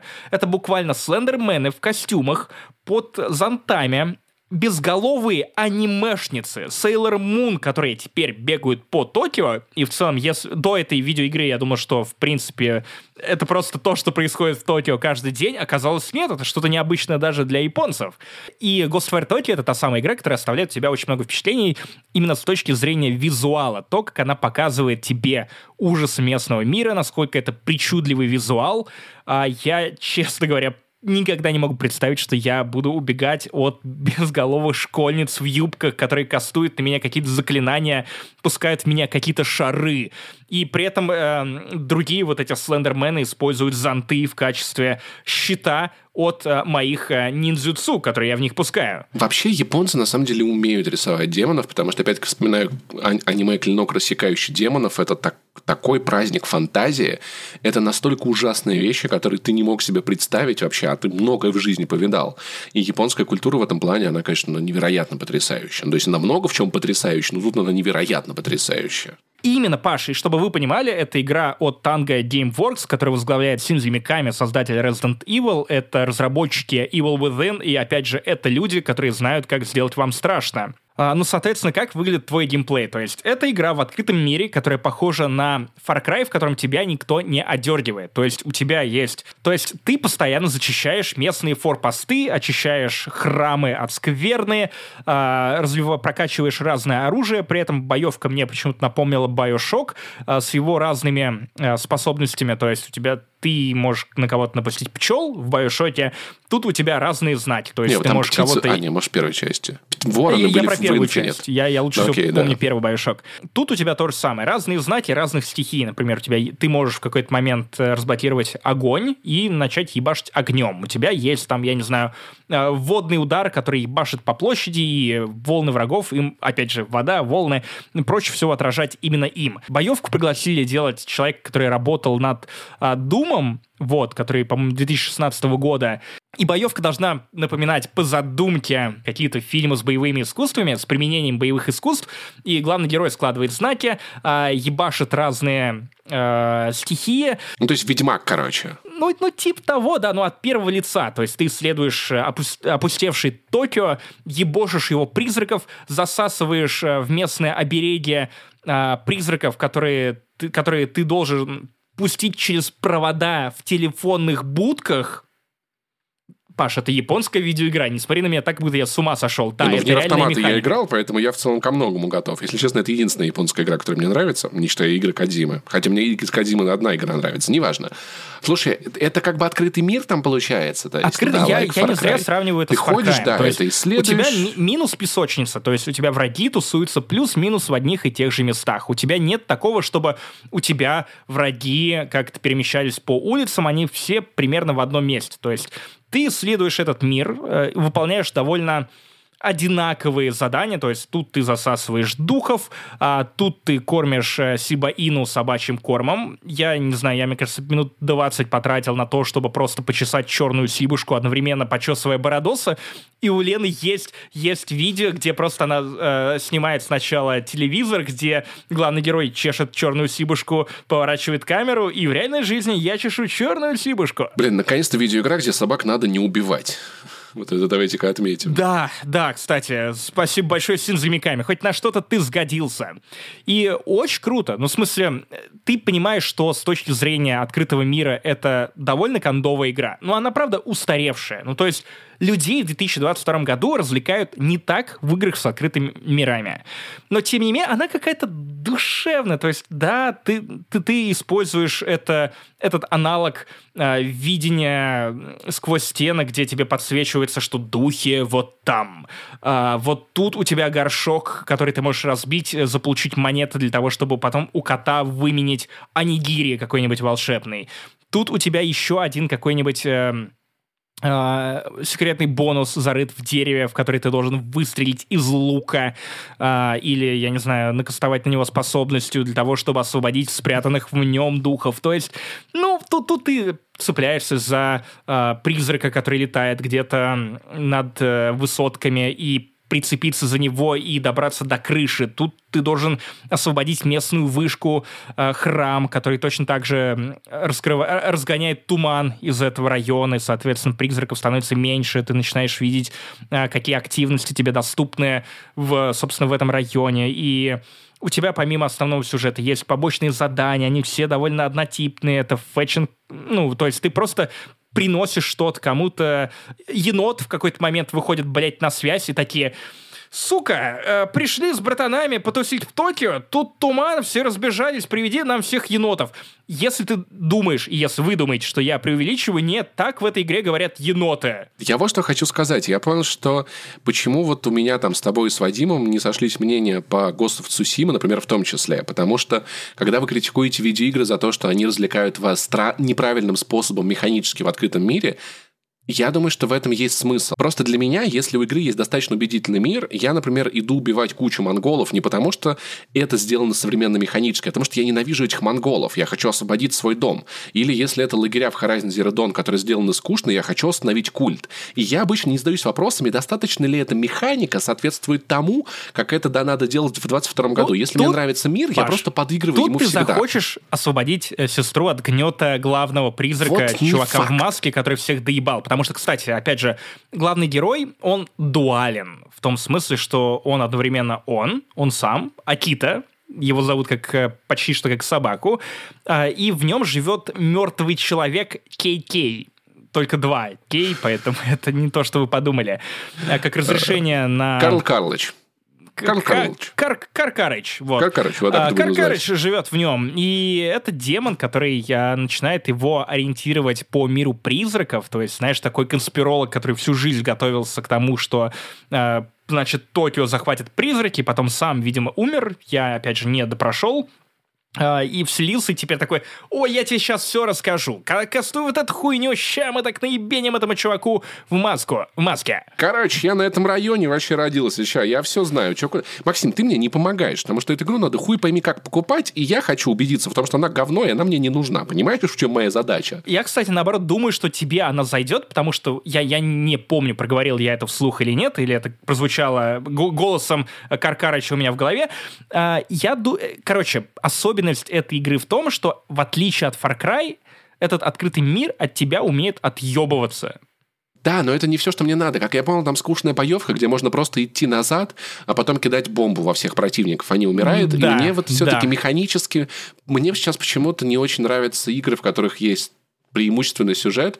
Мне важно, чтобы в игре была механика, иначе я в нее не залипаю. Вот такая у меня особенность недавно открылась. Тут мне это компенсирует исследование Токио и, как ни странно, чтение справок очень увлекательно написано. То есть, ну, я, я не помню ни одной другой игры, где Максим, тебе на госуслугах надо работать, блядь, Возможно, возможно. Слал бы инвайты на свадьбу другим людям. И тут просто огурец. Ты покупаешь у двуххвостого летающего кота огурец и такой, да, а это интересно, а это неплохо. Э, господи, а может быть ты сахар еще у него купишь, я не знаю. Прокладки, прокладки бесшовные трусы из Юникло. Вот что я возьму. Э. А, есть, кстати, обычные коты, которые не являются местными духами, и ты можешь прочесть их мысли, просто встретить их в Токио. Бля, а что они думают? Типа, бля, как, мысль Джокера, в смысле, мысли кота, типа, блин, тот чувак, который меня всегда кормил в одно и то же время, сегодня, походу, не придет. Я такой, да? Не придет, потому что теперь он погряз в этом тумане, он хуй знает где. Может быть, он уже на полпути к этому а, чуваку в маске. Грустненько. Мой котик, наверное, думает, вот бы мне сейчас Паше руку все обкусать, бля, а? Как было бы хорошо. Блин, и как же, как же я, я рад тому, что наконец-то Diversity дошло до репрезентации черных сибушек в видеоиграх давно пора, спасибо рукоплещу, кормить их э, кормом собачьим, купленным у двуххвостовых кота и чесать за ушком одно удовольствие. Короче, такое у меня ощущение, как будто ты описал некий музей по такому мистическому Токио. С призраками с достаточно скучной боевкой, что, наверное, мне сейчас не подойдет. И контовым открытым миром, но, с другой стороны, Паша, если ты ищешь покоя, если ты ищешь способы посмотреть на другие страны прямо сейчас, то, во-первых, таких вариантов у тебя не то чтобы очень много, и ни одна из этих стран не Япония, тем более не Токио, тем более не настолько подробно воссозданной. И это кайф. Ну, то есть, эта игра не для всех, и, скорее всего, это игра, которую будут любить сильнее, чем она того заслуживает, и ругать сильнее, чем она того заслуживает. Короче, у меня мысль на мой взгляд. такая. Это же игра Bethesda. Она издана Bethesda, но при этом разработка, конечно, Tango Gameworks. А кому у нас принадлежит Bethesda? Microsoft. И есть мнение, что она может появиться в Game Pass через какое-то время. И, наверное, когда она появится в Game Pass, я, наверное, скачаю и попробую. До этого момента я даже жопу не почешу. Вот такая у меня позиция. Извините. Ну и хорошо. Пока Паша будет не чесать жопу, я буду чесать темных и светлых, потому что для меня это не имеет значения, сибушек в Ghostwire Токио. И долгожданный тизер вспоминашек. Если кто-то вдруг не слышал, кто-то вдруг не знает, зачем надо поддерживать таких талантливых креаторов, как Максим и Паша.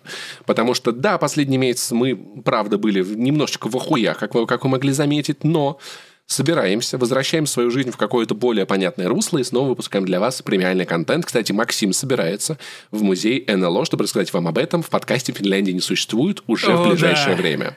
Будет, будет роскошно. Там прям такой материал уже подготовлен. А пока послушайте вспоминашки про телевидение начала нулевых, другое время, потрясающе интересно. Мне кажется, у нас получилось в этом подкасте все-таки, в отличие от «Не занесли», отвлечься от того, что происходит, и как-то все-таки погрузиться. В конце концов, когда Геннадий Малахов, Генеша Малахов, рекомендует выпаривать собственную мочу, начинает заявлять, что она вот прям как духи попробовала, пчелы при- прилетели, очень...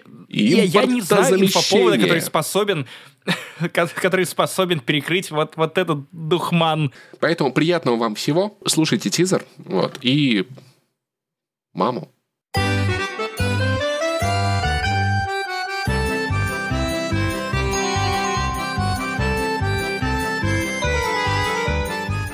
Пэм-пэм-пэм-пэм. Пиписи. О, ты тоже теперь Пиписи. проверяешь звук словом пипися. Нет, мне просто нравится слово И я тоже, я, я недавно, я стал петь «За все тебя благодарю и говорю пипися». Ну, типа, это так странно звучит. Знаешь, это, э, оно такое облегающее и выпуклое, как слово. Знаешь, вот бывают такие слова, которые как-то... Они большие сами по себе внутри. Пипися. Это вот Есть тут, такое. Ты вот как знаешь, будто- Как-то настраивает на такой лад. Вот слово «пися» нет. Нет, ну, как бы сразу нет. Пипися есть о чем подумать. Кстати, кажется, мы уже пишемся. Друзья, Да, всем, все, всем пипися. Мы вспомнили про слово пипися в рамках а, 31 выпуска подкаста «Вспоминашки». У микрофона две пиписи. Пиписи номер один Максим Иванов, пиписи номер два Паша Пивоваров.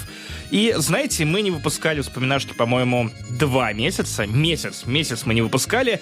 Окажется, что прошло полгода. Полгода с момента последнего, когда мы с тобой обсуждали передачи нашего детства. Потому что очень длинный был последний месяц. Мы пишем сегодня у нас 25 марта. Кстати, надо не забыть тетю поздравить с днем рождения. Короче, очень длинный был месяц, и все, что было до него, как будто бы как будто бы какая-то прошлая жизнь, которая, знаешь, туманом уже, какой-то вуалью, знаешь, закутана. Какие-то фестивали, какие-то поездки. Какие-то игры, кино, сериалы. Кстати, возможно, вспоминашки теперь станут нашим основным контентом, в том смысле, что теперь нам только и останется, что вспоминать. А по- помнишь мы игры, а? А? Мне уже писал наш подписчик в Инстаграм такой, а вспомните с Максимом доллар по 30 и консольные игры по 2 500. О, хорошая, кстати, 2 тема. 500, помнишь, AAA на консоль? О, Вот кстати, давай сделаем следующий выпуск, где мы вспоминаем факты, от которых становится больно. О, я запишу. Бульминашки. Бульминашки. Бульминашки. И будем есть бульмени в процессе, я надеюсь. Потому что от бульмени становится больно. Та- Тарас Бульна. Итак, друзья, если вы забыли, или вы не знали, или еще что-то помешало вам прикоснуться к предыдущему выпуску вспоминашек, мы там говорили про передачи, которые нас сформировали. То есть закончили мы на программе «Окна», но впереди у нас нечто не менее эпичное. «Фабрика звезд», 2002 год, она, по-моему, шла вплоть до 2019 года уже по другому каналу, через что она только не прошла, включая Фабрику звезд Аллы Пугачевой. Куча всего было. Паша, расскажи, что для тебя Фабрика звезд? Прежде чем я пущусь в монолог, потому что для меня это не просто шоу, это шоу, шоу, шоу. Я, я пытался изобразить Аллу Пугачеву, но изобразил Умирающего, да, кого-то. Технически мы все умираем. Ладно. Я смотрел э, вписку про «Фабрику звезд», потрясающий выпуск, ты, по-моему, делал оттуда какие-то конспекты для «Медузы», и я словил такой уровень просто ностальгии потрясающий. И я очень люблю, когда такие какие-то важные для тебя события обсуждаются постфактум. Одна из причин, по которой я хочу следить за, за своим здоровьем, чтобы дожить до времени, когда начнут выходить документалки про вот про 10 и 20 Про Гном Гномыча. Я хочу постареть, чтобы просто посмотреть интервью Гном Гномыча у, у уже седого Дудя. И я смотрел про «Фабрику звезд», потому что я помню, что это был, это был вау-проект, это был ТТВ-картинка.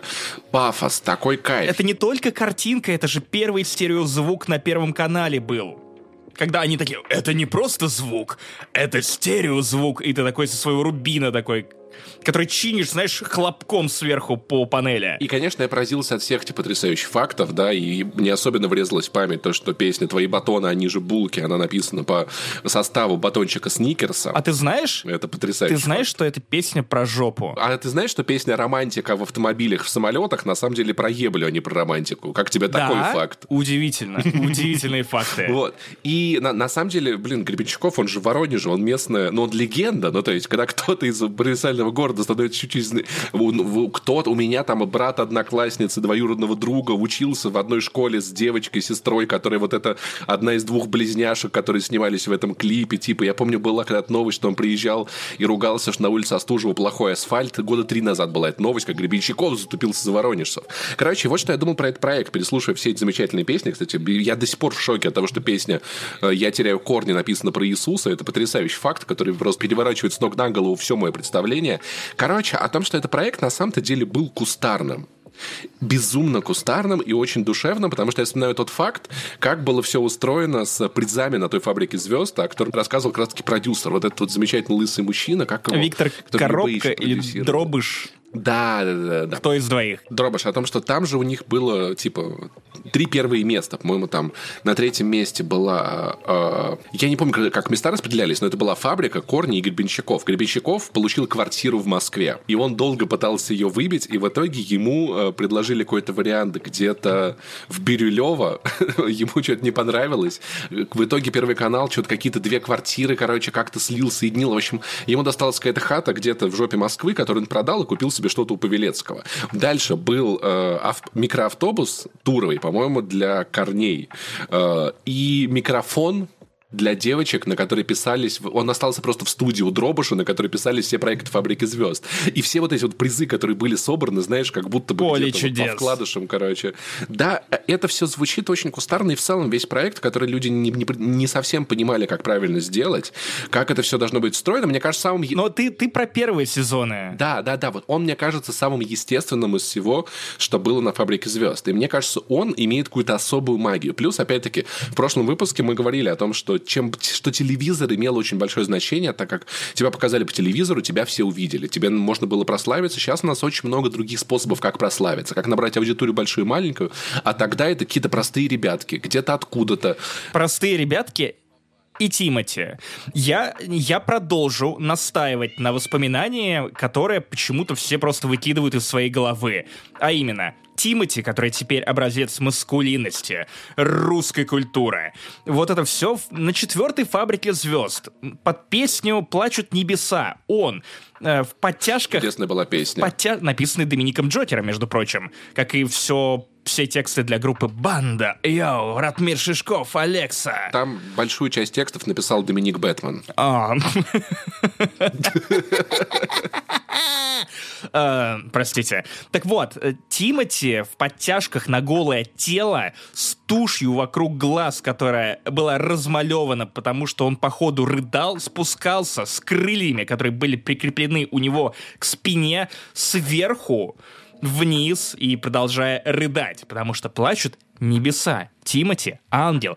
Где вот это все? У меня «Фабрика звезд» открыл совершенно великолепный способ единения... Ну, окей, не способ, а путь единения с родителями, какого-то э, состыкования наших интересов, потому что бабушка смотрела «Фабрику звезд», мама смотрела «Фабрику звезд». Но а, там как раз были периоды, когда она работала во вторую смену, поэтому она «Фабрику звезд» пропускала. Как бы я такой, так, мама не может присутствовать при нашем пятничном просмотре «Фабрики звезд». Это никуда не годится.